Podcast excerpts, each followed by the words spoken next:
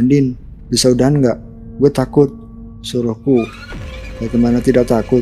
Di sana aku melihat sosok menyerupai kuntilanak yang dua kali lipat lebih menyeramkan daripada biasanya.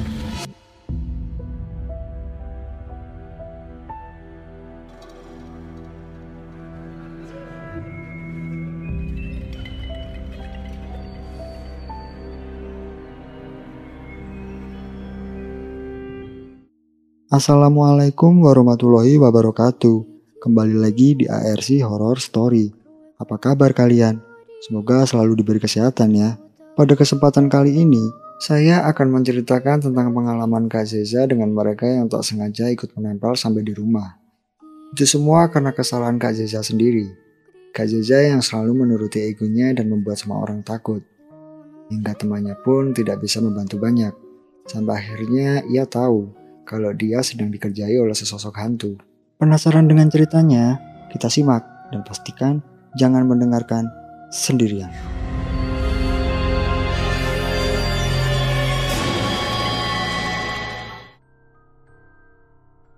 Sore itu ketika langit sudah menunjukkan jingganya yang indah, aku masih berpacu dengan hiruk pikuk jalan raya menghindari motor untuk pulang setelah lelah seharian berada di sekolah yang terlihat sederhana namun menyimpan banyak teka-teki di dalamnya.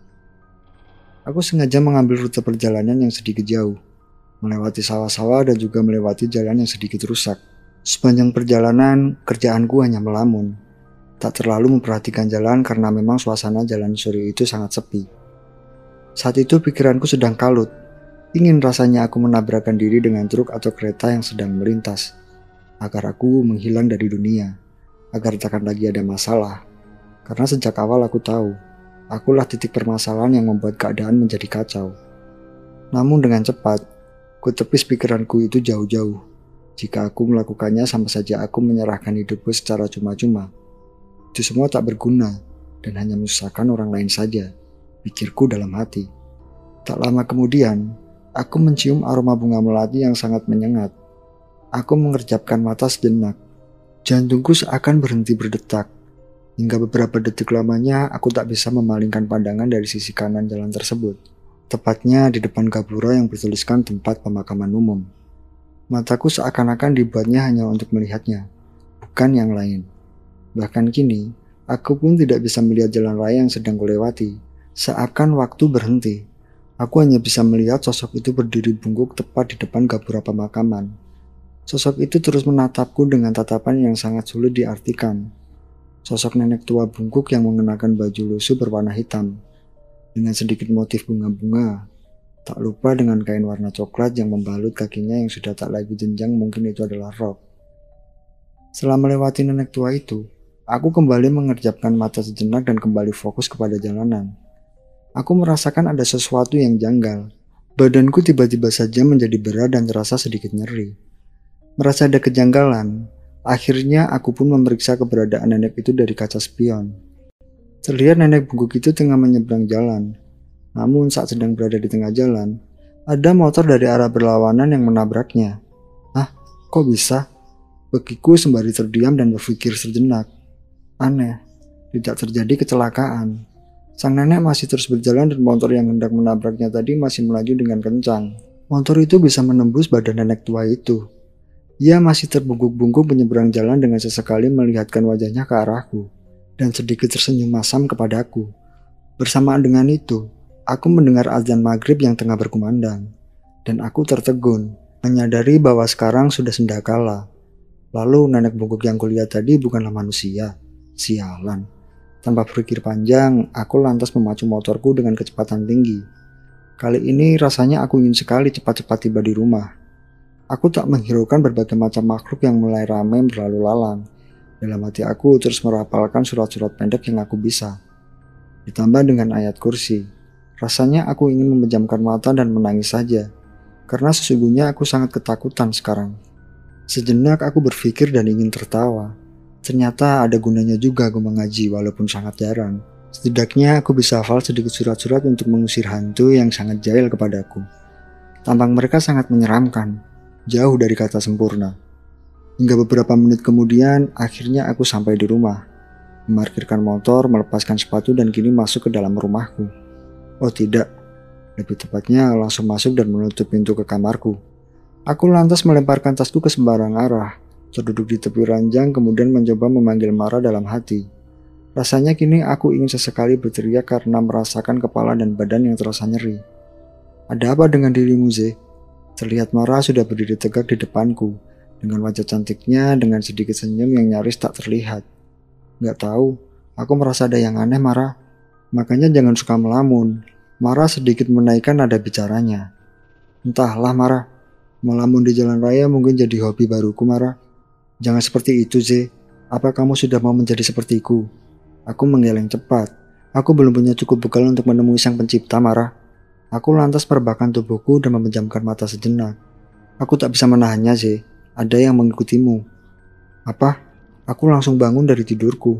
Jangan bercanda Mara, tidak lucu membuatku merasa takut di saat seperti ini. Mara tersenyum tipis. Sudahlah, bersihkan dirimu. Jangan lupakan, Z. Mereka suka darahmu. Kamu sedang tidak bersih, kan? Aku hanya mengangguk. Hati-hati, Z. Nanti dia akan datang lagi. Setelah itu Mara melayang meninggalkanku di dalam kamar yang sedang merasa ketakutan. Mara, bercandamu tidak lucu. Aku marah sama kamu sampai besok malam. Detik berikutnya, aku lantas mengambil handukku. Bukan untuk menuju ke kamar mandi, tapi tujuanku kali ini adalah kamar mama. Malam ini aku akan memintanya untuk menemaniku mandi seperti biasa. Mau sebesar apa pun juga, aku hanyalah seorang sisa yang manja dan penakut. Tapi tak apa, setidaknya jika ada mama yang menemaniku mandi, di luar sana aku merasa lebih tenang. Lalu aku tahu, sikapku seperti anak TK. Hingga keesokan harinya, badanku semakin bertambah berat rasanya. Di sekolah pun aku menjadi sangat pemarah. Rasanya aku tak ingin berbicara dan berinteraksi dengan siapa pun. Aku hanya ingin diam dan melamun. Tapi hal itu urung aku lakukan.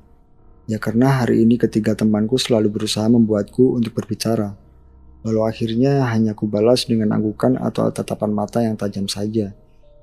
Dan sore ini setelah pulang sekolah, aku tak langsung pulang ke rumah. Para mengajakku dan yang lain untuk mampir ke rumahnya. Tentu saja aku tidak menolak. Aku rasa aku akan menceritakan kejanggalan yang aku alami kepada mereka. Lu kenapa sih? Dari pagi sensi banget sih. Tanya Farah yang membuat lamunanku menjadi buyar. Nggak tahu, bingung gue juga. Jawabku. Lah kok nggak tahu sih?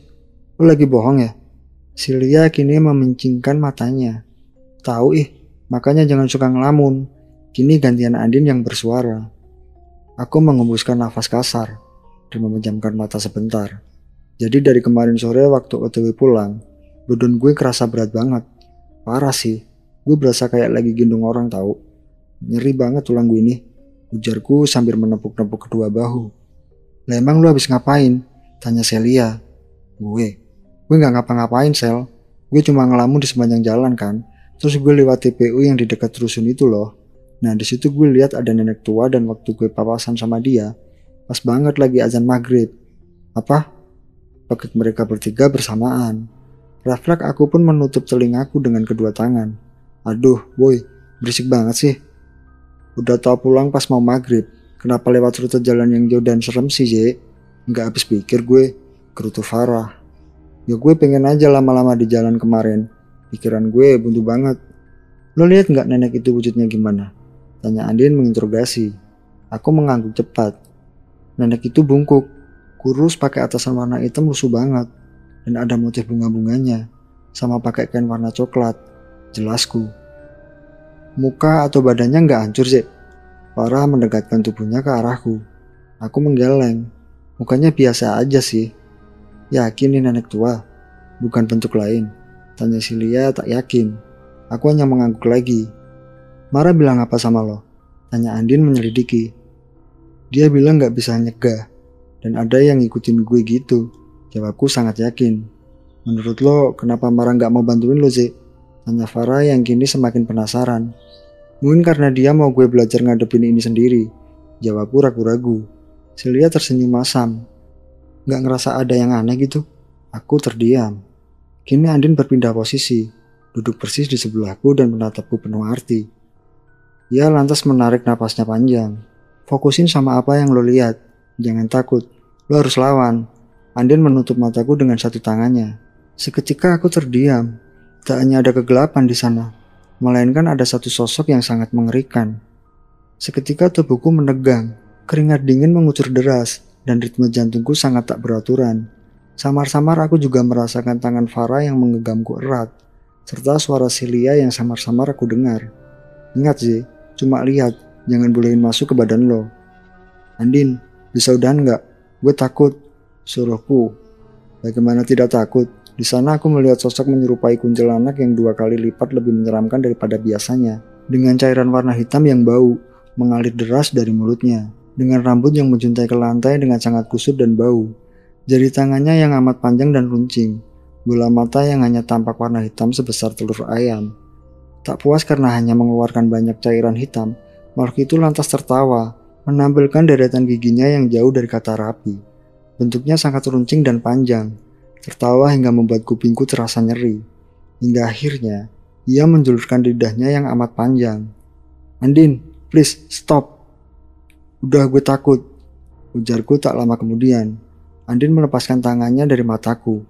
Aku lantas memeluknya erat dan menangis di pundaknya. Udah, gak ada apa-apa kok.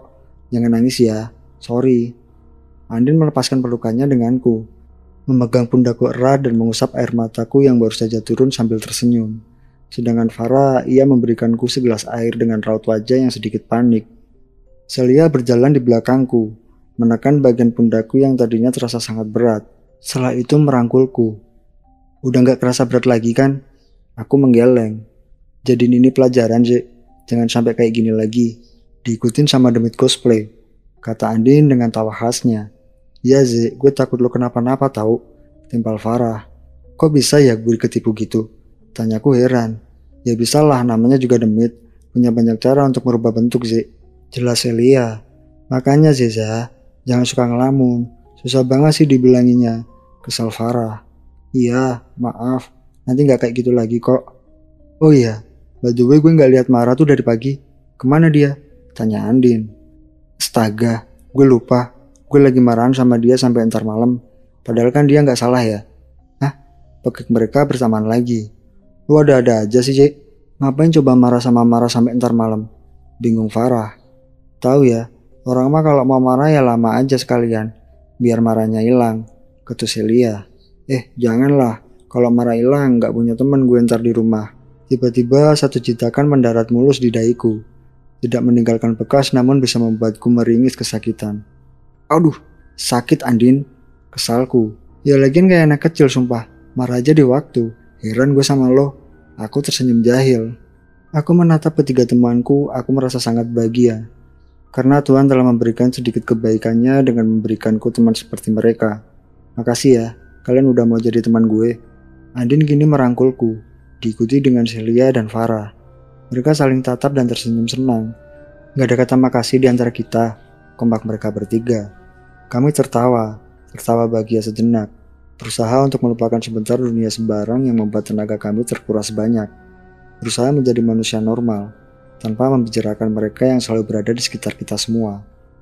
Mungkin terkadang kita tidak melihat, namun mereka pasti ada, berdiam di suatu tempat yang mereka suka, memperhatikan kita beraktivitas atau bahkan selalu ikut ke mana pun kita menginjakan kaki di suatu tempat.